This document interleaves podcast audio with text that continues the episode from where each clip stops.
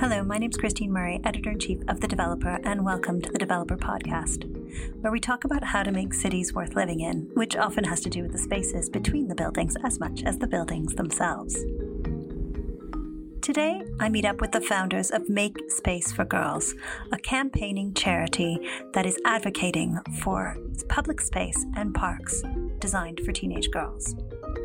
They make the case that councils often spend more money to deal with dog waste than they do providing facilities suitable for teenage girls, and that 80% of public spaces are occupied by teenage boys.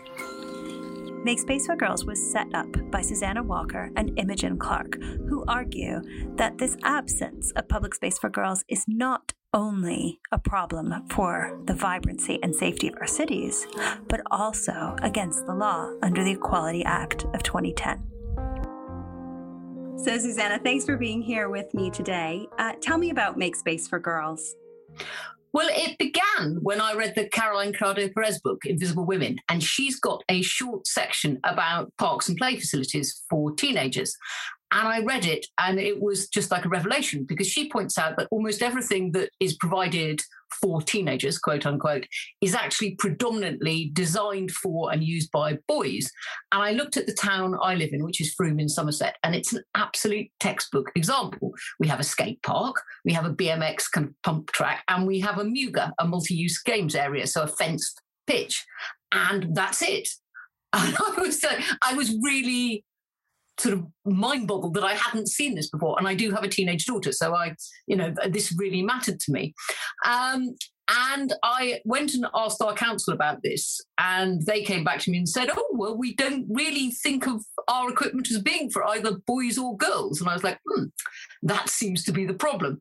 And then I started talking to Imogen, who brought a slightly different and very interesting perspective to bear on it all, which she's probably better off explaining.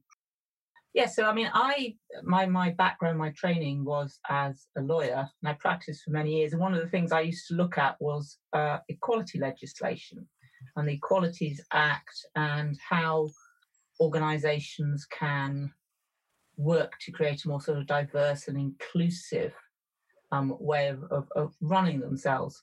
And within the Equality Act, there's a provision called the Public Sector Equality Duty, and that's a duty that's been sort of knocking around in the field of, of gender law for quite a long time, so prior to 2010. But in, in, in 2010, there was a big consolidation. They brought in the public sector equality duty, which is a duty that's imposed on every public authority and also organizations that are exerting um, uh, public authority type functions to think about ways in which they can reduce or eliminate unlawful discrimination and to promote the position of disadvantaged groups. And so, what this means in the context of teenage play provision is if you take the time to look, and that's a big if, because I think part of the problem is people are not taking the time to look. But if you take the time to look, you see that actually teenage girls are not using the provision as much as teenage boys or anywhere near as much. There's a very obvious disadvantage.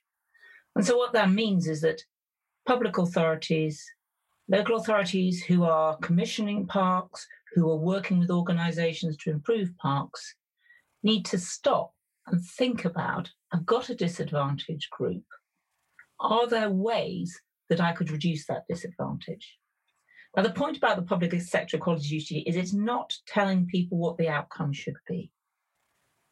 But what it is saying is you need to stop and think about disadvantaged groups and think about ways you could ameliorate that disadvantage. It doesn't compel you to ameliorate it, but it doesn't mean you have to stop and think about it.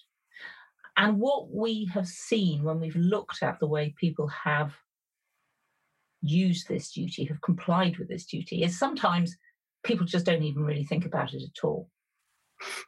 When people do think about it in the context of play provision, there seems to be a sort of complete inability to see gender as an issue. People see disability as an issue, and that's incredibly important. You know, we should be making our park provision accessible to people with disabilities, whatever those disabilities are.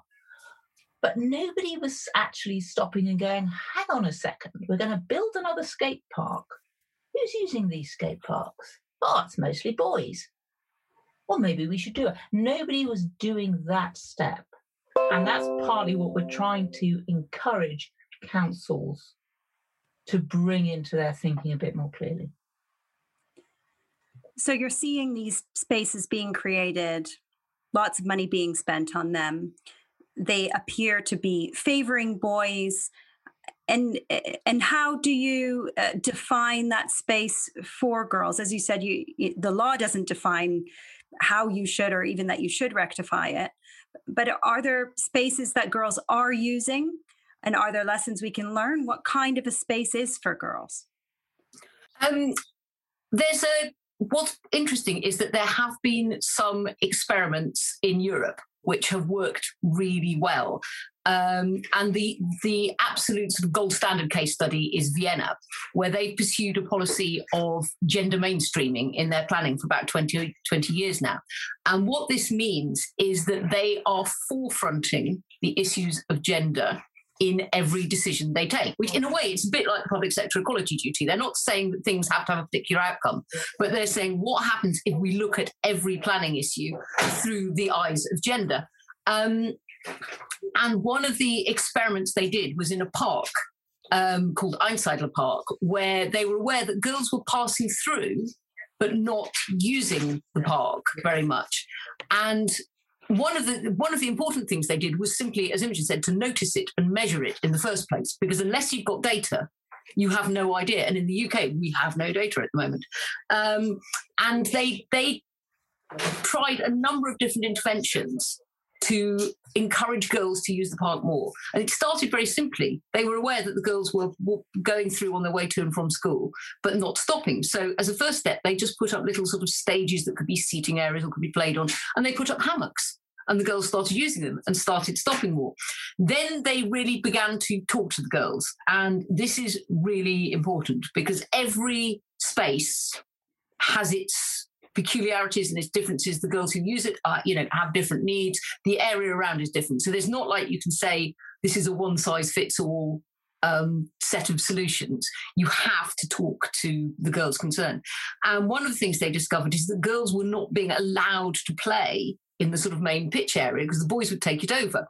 So they broke it up into one space that was a pitch, one space that wasn't. And also they opened up the um, entranceways because if you've got a MUGA, a multi-use games area with just one entranceway around which the boys can congregate, it can be a very threatening thing for a girl to walk into that and then discover that there's no exit. So um, that was really important. They took one of the walls away, they put in extra exits, and the girls used it more. The other thing they did was improve very basic things. Safety is obviously really important for girls in parks. So they improved the lighting and paths which you can see where they are going. So generally, and there are some general rules you can deduce from this, that a, a park with a, a, path around the perimeter works really well for girls because you always got the choice of ways to go. You're not going to suddenly end up in a dead end. Um, so, and also the breaking down of spaces does tend to be a solution that quite often works because boys have a tendency to take up an area and not let girls take part. And part of the Vienna research, they discovered that um, where younger girls were asking to join in with older boys, um, 50% of the time they didn't even dare ask. And I'm not surprised, really. I'm surprised they even managed 50% of the time because 87% they were rebuffed, and as the research says, often with sexual insults. So boys can be quite territorial about space and breaking it down really helps girls access parks and public spaces. So you read the book. You you started to look at uh, the spaces around you. You started to look into this research. Imogen brought the law, uh, you know, in, shot a light on the law, and you you came together to start Make Space for Girls. What's your your mission and purpose, and what is Make Space for Girls? I think I mean our mission and purpose is to make parks and similar public spaces as welcoming to teenage girls as they are to teenage boys. Yeah, there's lots of great stuff about we did this to the park and it was really great and the young people came. But actually, people are using the phrase young people to mean young men because of the facilities that are being put in there. So, as I say, it's simply our mission is to make those spaces as welcoming to teenage girls as they are to teenage boys. Um, we're a campaigning charity primarily, which means that we're looking at the research, we're trying to encourage other people to get involved in collecting data, we're trying to talk to as many people as we can to raise the issue. Because actually, a lot of the time when we talk to people, they're really positive about this. They actually have one of those moments where they go, heck, yes, I hadn't thought about it before in those terms, but now I'm looking at it in this way. I'm thinking, maybe we could do better. So, as I say, we haven't got all the answers, but we do know that one of the answers is absolutely definitely spot the issue. Start looking at the data, start recognizing before you build another skate park. Hang on a second. Skate parks are great, but are we missing something here? So that, that's what it's about because really, I think what happened when we put the law together with the sort of realization was the sense that not only is there a problem, but actually there is a way of getting people to think about it. Well, you know, and the uh, the public sector equality duty is very useful in focusing people's minds rather than going, "Oh yes, that's nice." It's like, "Oh yeah, actually, we sh- should be doing something here." So that's what made it, a, you know, seem like a really good space to campaign in. Um, and we want to be quite focused because of this. But also, what we're hoping is that it, it's, I always think of it as being like something that levers off a lid, that once people start looking at equality in this very specific area, they will start to open their eyes in other places as well. So far, um, the work that you've you've put out a very uh, good summary of research findings. What's next on your agenda? What's the next thing you would really like to to tackle? The, the next the next stage is to start to get some pilots up and running which doesn't mean that the research stops which doesn't mean that the talking to lots of people stops. It doesn't mean any of the existing stuff stops. But the next stage is to get some pilots up and running. And really there are three pilots that need to be thought about and they kind of go along a timeline. The first is a series of pilots about actually engaging with teenage girls about a specific place near where they live to understand what their experience of that space is and what could be done to make it better. So that's the first set of pilots. And Susannah, you were seeing somebody yesterday about this? Yes, we've because um, one of the things is that girls don't have a language for what they want because the vocabulary of teenage play, play space is so geared towards boys that it's not just you can't just rock up and go, What would you like? Okay, you've got a list of things you understand. We need to really work with teenage girls to find out how they use the space, why they don't use some spaces, and probably work with architects and artists to, to produce some ideas that we can go forward with. You know, it's you can't just go through the catalogues and get them to tick things that look that look likely. So that needs to be quite, you know, a relatively long form process in the sense of you know over over several sessions to to work with a couple of groups and yes we've hopefully we've got several things that may come together over the summer where we should be running one or two pilots in a couple of different areas obviously we'd have liked to be doing this sooner but COVID has knocked everything and everybody's consultations back. And there are no youth groups, and schools are just trying to stay alive at the moment. So they really don't want to be part of anything that, that isn't just involved in their day to day life. But we hope that come September, we should have a couple of pilots running in that way. And that's kind of the first string of pilots, because I mentioned there are kind of three strings. First string of pilot is that it's talking to engaging with girls. The second rung, which may you know, which will build on the first, is to actually do some small scale interventions. And again, it's possible that we may be able to get some of that running kind of in parallel with the, the consultation piece. But actually, as they did in Vienna, make some small, relatively low cost interventions and see what the difference is. You know, think about making some pop up spaces which are designed for and intended to draw teenage girls in and see what the impact is. Because one of the big problems, as Susannah said, is that you know nobody's measuring park usage in these terms. There isn't the data there. There's pretty good data about skate parks, to be honest. You know, the general consensus is 85% usage by boys. Um, but you know, other areas, Mugas, for example, very little data. So the idea is a second set of pilots, which are low cost interventions, relatively low cost interventions, but which give you a chance to test ideas. And I think there's some quite exciting opportunities where people have got access to land on a short term. So, for example, you know, it's waiting for uh, a planning permission or, you know, and so there are some quite exciting uh, groups we've been talking to. So, look, we've got a plot of land. We've only got it for like a year because then we have to hand it back to the developers. But in that year, we can kind of play with that space a bit. So the, that could be a really interesting space to do that sort of thing in, just to sort of try out some ideas. And then there's the third pilot, Susannah. Which, in the long term, and this clearly is going to take a few years to sort out, we want to build a park designed by a group of teenage girls for teenage girls, which would just be fabulous. But that's clearly going to take quite a lot of fundraising and sorting out. Um, but yes, but there are, you know, there are possibilities, and they, in terms of the short-term stuff, there are parks are realizing that at the moment they, it's not just teenage girls who are missing out. They will run for the people who use the park, which tends to be teenage boys, dog walkers, and middle-aged people who help plant bulbs, and that actually they are missing out. You know, there are a lot of people who are not accessing parks, and this particularly in cities where you know there are a lot of people in high-rise housing who don't have access to green space, and that these barriers of access to green space are really you know something that they need to tackle. So there are also people going into parks over the summer and we're hoping we might be able to um, work with some of those projects again to do some short-term work in terms of getting um, uh, you know girls more involved in parks and park life because I think what's important is to realize, you know, what we're saying isn't rocket science here. It really, really isn't.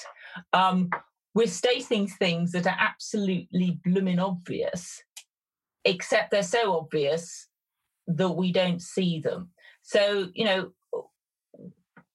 people don't need us in order to get on and talk to teenage girls about what they would like to see in their parks. You know, that this is something that um, park groups, local authorities, schools, youth groups can all kind of pick up and run with. Because, as I say, there's nothing special, there's nothing magic about what we're saying here.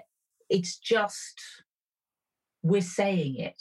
And if people can hear it, then, you know, eh, they can go and try and find solutions with their local communities because that's the other thing that's really important is that different communities will have different needs. Um, you have to think carefully about the way that different different disadvantages interact. I'm going to say intersectionality which is you know the sort of the, the, the word that's coined to say you know uh, girls may be disadvantaged both by being a girl and by being from ethnic background.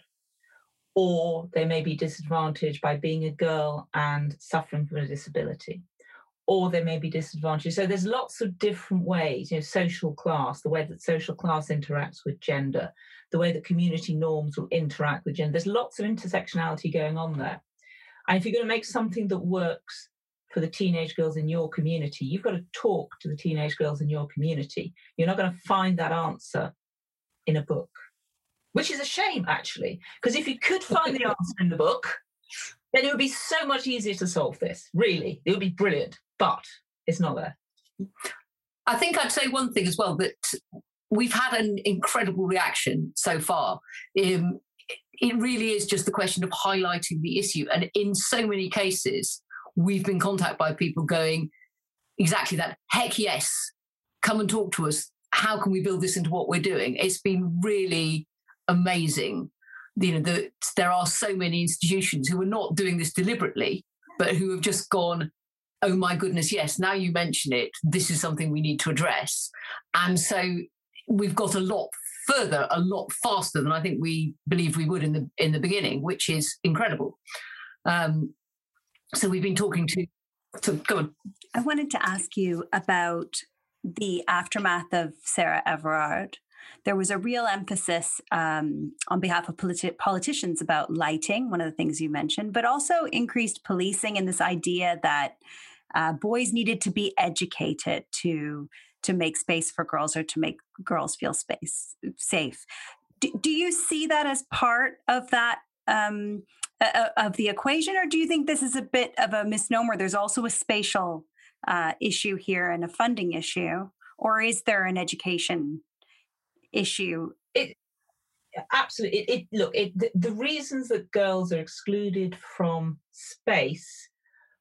It's not one reason. There's not one cure that you can go right we've sorted that if we if we redesign the space then everything will be fine no it's to do with the way that the spaces are designed it's to do with the way that teenage boys actively police the areas it is to do with the way that teenage boys kind of passively police the areas you know often it doesn't occur to the teenage boys that the way that they're behaving in the area is actually you know putting off girls you know, eh, uh, we're talking to a young woman who skateboards, and she she came to skateboarding quite late, and she said, you know, I go down to the big skate park, and it was really scary because there are these guys. They're in their early twenties. They're huge. They are hammering down these um, pipes and everything. You think, oh, I'm not going in there. Except that once you went in there, actually the guys were really courteous. They clearly didn't want you getting in the way as they were coming down and doing a run, but they weren't unfriendly, they weren't negative. So, as I say, I think there's lots of different aspects of behavior. And I think engaging in conversations about the way that boys and girls interact with each other in public space is incredibly important. And it, it is all part of the same conversation the Me Too, the everyone's invited, um, this idea of safety and the right to belong and there's a minority of boys who like the fact that they can exert power over girls in public spaces. You know, um, that's an unfortunate fact. As I say, it's a minority, and it would be very, very wrong to sort of try and tar everybody with the same brush. But there is a minority. And the majority of boys who reject that behavior often don't feel empowered to stand up and say, I reject that behavior. Again, something that we saw with everyone invited. A lot of young men saying, you know, we're appalled by what's going on here. But it's very hard to stand up and say anything because the overwhelming sort of hegemonic masculinity goes in one direction. And in many ways, yeah. it's socially, it's been considered socially acceptable to catcall or to sexually intimidate women in public spaces. And I think part of this dialogue is about part of Me Too is saying actually that's not acceptable. It's changing what is socially considered yeah. acceptable. Uh, but Going to Eva Kail, who led the gender mainstreaming movement in Vienna and was really responsible for so much of the change there, she said, and I think it's very true, you have to build for the world we live in not the world as we would like it to be. Because she had lots of people criticizing us for the criticizing her for the um, uh, women friendly architecture, saying, Well, aren't you perpetuating the idea that it's only women who care for children? She's like, Yes, but this is where we are. And so, yes, it, there, it's absolutely essential that there is a conversation, but at the same time, that's going to take a long time to change things. And so, we just need to build spaces that work better for girls now and then at the same time have all these conversations. But when you can't change the world in, you know, two years, sadly. It's that classic point, isn't it? You know, do we, you know, if you look in, in different areas, you know, it's like, you know, uh, is it important to educate girls or should we concentrate on dismantling patriarchy? Well, you know, if we concentrate on dismantling the patriarchy, we're going to have an awful lot of girls who aren't educated. So, you know, yes, we are about dismantling the patriarchy, but in the meantime, you know, we need to find practical ways to get girls back into space.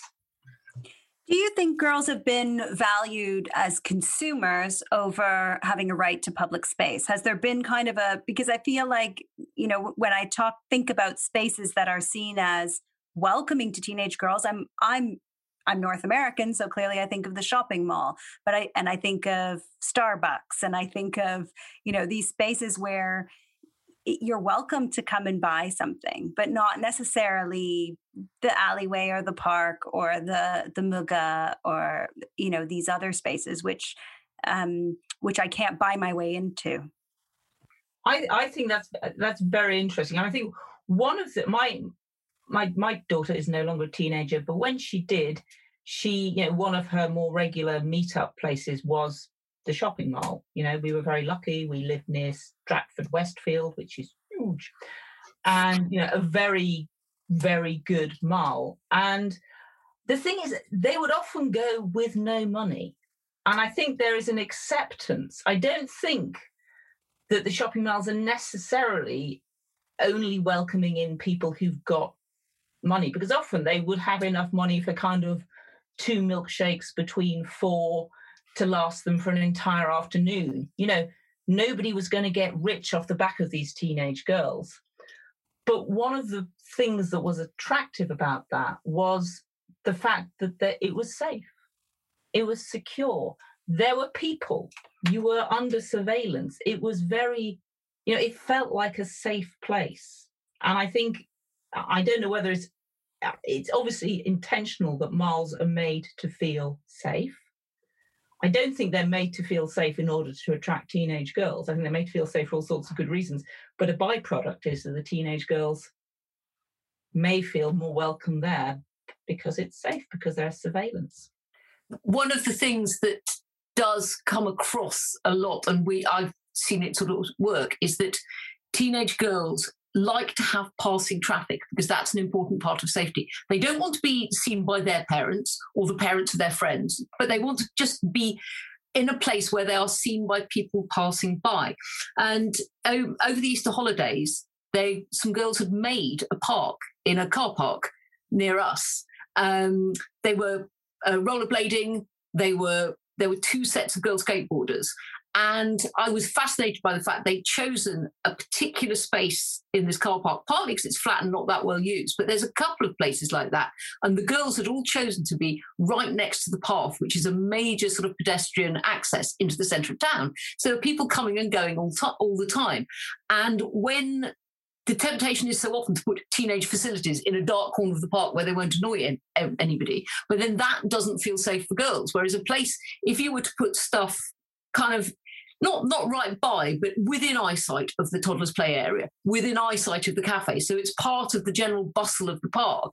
That's another way in which you can make teenage girls feel much more at home because there are people coming past and people just going to and fro we did a um, a study of King's Cross, uh, and one of the uh, criticisms and strengths of it appeared to be um, that it has a lot of people surveil, you know, a lot of surveillance. So that it comes under criticism for that because it is a privately owned uh, public space, and that presence is is felt, and you know, in theory, uh, could intimidate some groups that have uh, often been pushed out by being in in surveillance spaces.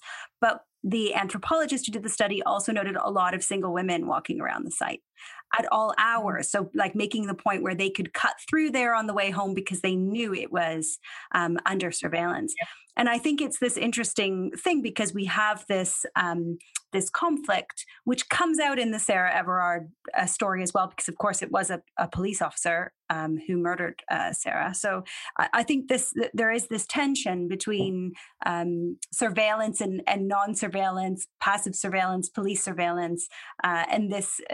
Um, I, I, don't I, I don't expect you to have an answer to that, but do you do you see that coming out in your conversation? This um, th- this conflict between eyes on the street and uh, undercover police being deployed to bars and, and restaurants as they're discussing uh, in the wake of, of the Everard case?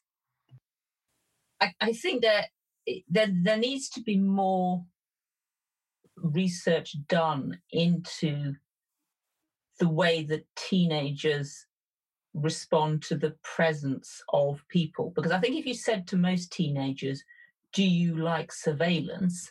They would say no. But then if you frame the question slightly differently in terms of if you are walking home, do you feel more comfortable if there are just people around? The answer is yes. Well, why is that? Well, I guess because their presence would deter things, or if something happens, somebody would see. And you go, okay, so is that surveillance?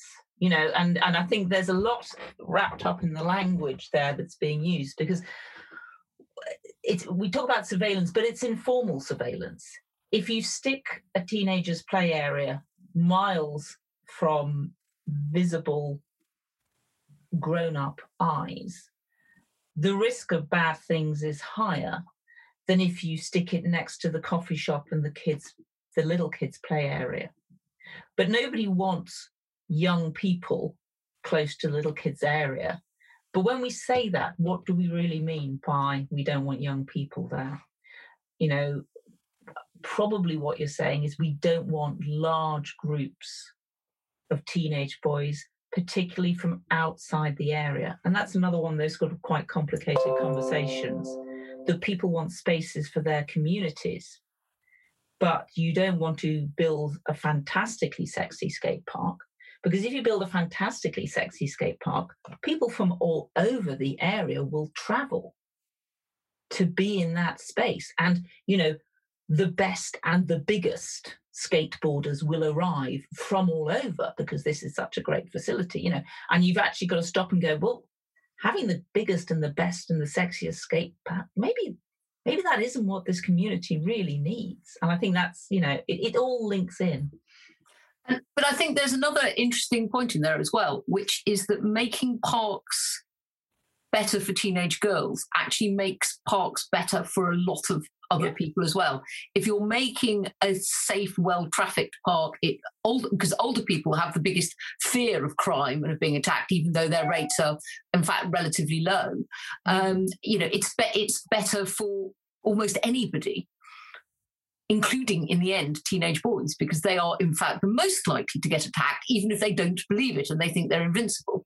Mm there's another important point in there as well that is although we are called make space for girls because that's the way the public sector equality duty frames things and because it's a nice short um, name. In fact there are loads of boys who don't want to take part in the range of activities that are currently yeah. being seen as for teenagers. You know there was a fascinating thing. There was a group in brent which was actually really well funded by a developer um, because initially they said oh we're doing this big development. We want to engage the teenagers. Shall we build a skate park? And in fact, they funded a really good long, you know, long form research project with a group of teenagers and young people. And of that group, only one was a skateboarder. So they all turned around and said, "No, we don't want a skate park. This is what we want." And they, it was a really interesting piece of work. They produced a policy of what what they thought spaces for young people should look like. They really they learned a lot about the planning and development process, and the outcomes are, you know, really interesting. Um, so it's a very, it's, it's just become this sort of default reaction. Oh, right, teenagers, skate park, Muga, right, job done, moving on. Um, whereas in fact, lots of people don't want this. So, some of our listeners will be working on master plans for future projects, large projects. They're going to want that mix of uses. They're going to want young families. They're going to want, you know, those young families to stick around. A lot of these projects are rental yeah. now. So, they say, actually, we don't want the young families to leave when they have teenagers. We want them to feel like it's a place they can grow. What are the questions they should be asking themselves, designers and developers and local authorities, when they're looking at these um, uh, public spaces and thinking, what am I going to put there? where where would you encourage them to start? Um, I would encourage them to start by reading our research document. I think that would be a very good place to start. Actually, it's it's relatively readable, and it just gives you a kind of it gives you a series of jumping off points, so that you don't just default to um, well, let's put in a skate park. I think the question for for you know if you're doing a new development you know, if your master plan is looking at something complete, what is tricky is you kind of can't consult with the people who are necessarily going to be there because you may not know who is going to be there. I mean, I think that that's the difficult thing. I think if you're working on something that is within a pre-existing community, the starting point is is that is as that developer in Brent did. Hmm. Spend a bit of time and a little bit of money to actually talk to talk to teenagers in that area. Take the view that perhaps, well, the teenagers that are currently in the area broadly representative of what might be here in 10 years time of course that's you know depending on where you are really you know i mean in, in london the demographics are changing all the time. If you go outside london maybe it's a slightly slower churn but but i think you know trying to engage with young people about what would what would make you stay and then it's not you know thinking about smaller spaces broken up spaces and and what the community wants and also trying to um, create spaces that destigmatize teenagers as well because there is a feeling that oh we don't really want teenagers loitering around do we? You know that kind of mm, teenagers they loiter they make the place look untidy that sort of thing. Actually loitering is a really important part of finding a way to create your own space away from home which teenagers actually have to do. Teenagers can't go from being in lockdown to being fully formed adults with nothing in the middle. And I think the other thing is there are some architects and some planning firms who are already you know working in the area and so we can also point to people who are very happy to take this on there's been some very good work done with developers in sort of play for younger children and making, you know, play streets and making developments accessible for younger children. And it doesn't take a great leap of imagination to extend that work into making a space work for teenagers as well. Also, there are although there are no parks designed for girls in this country, there have been a couple of really good developments where they have created spaces that have ended up being well used across the demographic. So, you know, by families, by older people, by teenagers. And quite often, this is sort of big natural play spaces. Um, because one of the things is that play, quite often, play spaces can be quite didactic. A skate park tells you to skate on it. A Muga tells you it's a pitch, you have to play football. And girls really benefit from spaces that are open to more interpretation. In the Vienna example, one of the things, the way they broke up the Muga was by building a concrete, and I can't describe it, it's a thing and it's a sort of stepped thing with posts on it. So it acts as a divider, but it can also be a seat, it can be a stage, it can be something you kick balls against. And that something that doesn't tell you what to do is really beneficial for girls. And quite often, those natural play spaces that are designed with logs and climbing and nets and places that you can sit up on high, which is great because you feel really safe if you're on top of the top of the um, uh, entire play structure. Uh, can work as a cross generational cross gender, every you know everybody can enjoy that space, and they you know, and again we can point people to examples of where where that's been done. I think you make an interesting point about natural play spaces, about those, uh, and that kind of links into what Imogen was saying about uh, loitering. I mean, when you have a green space, loitering is expected of people. Um, you know, you're expected to sit round in a circle on the grass and hang out there. Uh, whereas, you know, all of a sudden it's around a skate park or, or even if it's just on a street corner, it's considered a more antisocial behavior. So, mm. uh, I mean, uh, I guess uh, that is a question around where do where do trees and green come into this?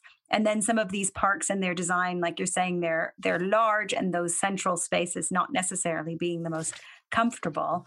Um, uh, for girls and and maybe all of this co-locating i think uh, how much of this is about mm. inter intergenerational you know co-location and us feeling mm-hmm. comfortable around it you also mentioned uh, stigmatization intersectionality you know are we had the uh, great controversy of segregated playgrounds um, about a year or two ago where there was a playground for for the um, you know luxury or higher end accommodation and a separate playground for for social housing does class figure in to um, the design of these spaces or the way that they're um, created or are you seeing Um, are you seeing that in your research that there's a sense that you you know you put a fence around and put it over? Is there a is there a tension there between the kinds of spaces that people opt for and the kind of people they think that they're going to attract? I think there's a lot going on. I mean, it's, it's there is so much going on. I think one of the ways in which class impacts is actually how whether girls are allowed to go to the park at all. Yeah. And that's class and um, class and cultural background play a huge part in that because the other issue for safety is it's not just about teenage girls making decisions it's about their parents going you can't go to the park that's not safe mm. um, there's it's also about distribution of resources because particularly in london mugas tend to be very much in built up areas, in areas of high density social housing. So they have a very particular demographic that's partly to do with Mugas and closed spaces and they are seen as dangerous sometimes because they are basically a fenced in group of teenage boys like an exhibit in a zoo. And so everyone goes oh mugas um, but it's so dependent on where they are and you know and how they are being run. Um, but so yes, it is again, it's an important part of the intersectionality. Um, but I think that is to some degree, I think that's what is being addressed now in the terms of the people activating parks to try and yeah. remove these barriers to green space. This is something that has been seen, and obviously girls need to be part of that conversation. Um, just a, a, really interesting example. I went to see a park yesterday with a it's a sort of park consortium who are trying to inject new life into parks in Bath and Bristol, but it just illustrates that the the individual park makes all the difference because it, it, being Bath, it was very hilly, um, but actually the area they've set aside for a potential extension of teenage play, play area where they are interested in putting some stuff that is good for girls. It's on a high, high sort of hummock that's at one end of the park. So that I'm going fabulous. You know, this is actually a really good space because it's by an entrance to a park and you can see for miles. And there's a pathway running down the side. So, but all that shows is that the answers are so specific to the actual location that you are dealing with that only, you know, there's only ever one answer in one place. I think it also there's a recognition, and it's probably been coming for a while, but it's been fueled by lockdown and everything. That you know, parks are an incredibly important public amenity, but their potential benefit is is untapped because there is certainly prior to lockdown, their usage. You know, there was a, a slither of the community that was using those facilities and an awful lot of people who were not. And lockdown sort of showed everybody, my goodness, you know, when people can't use the streetscape, when people can't, you know, those green spaces are incredibly important for everyone. And everybody should feel that they belong in those green spaces. And I think there's a real feeling that we shouldn't go back to the way things were with parks just being used by the same fairly small section of the community. You know, parks were for mums with small children, parks were for people who wanted to use the Muga and the skate park, who might be boys. You know, parks were for certain groups, but I, I think during lockdown, certainly in London, more people started engaging with their parks. And I think there's a real desire to kind of keep hold of that win and build on it and get m- more people actually saying there's this great park and it's as much for me to use as it is for everybody else and i mean there's a there's a there's a quote you know that, that we use quite a lot from a girl called lily who Susannah said, Well, you know, what what what do you do in the park? And she said, Why would I go to the park? There's nothing there for me. And I think that's something that a lot of people feel about our green spaces. And I think local authorities and planners are suddenly go, Well, that's just wrong, isn't it? The park is a public space. Everybody should feel there's something there for them, including teenage girls. Well, that just leaves me to thank you so much for talking to me today about Make Space for Girls. I'm really interested in us supporting you on this fight. So please keep in touch with your next moves, your next reports, and and tell uh, tell our listeners how they can uh, support you and find out more and support you um, by offering up hopefully some temporary spaces for you to play with. Or how do they get in touch?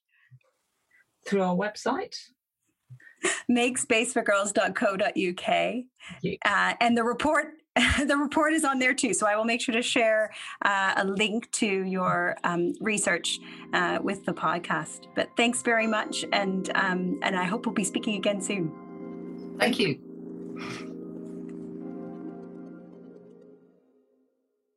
Thanks for listening. Our podcast is produced by Simon Mercer with music by Fortet. If you like what you hear, you can support us on Patreon at patreon.com slash the developer UK. You can sign up to our newsletter on our website, thedeveloper.live, and check out our live events on making more sustainable and equitable places at festivalofplace.co.uk. Thanks a lot. See you next time.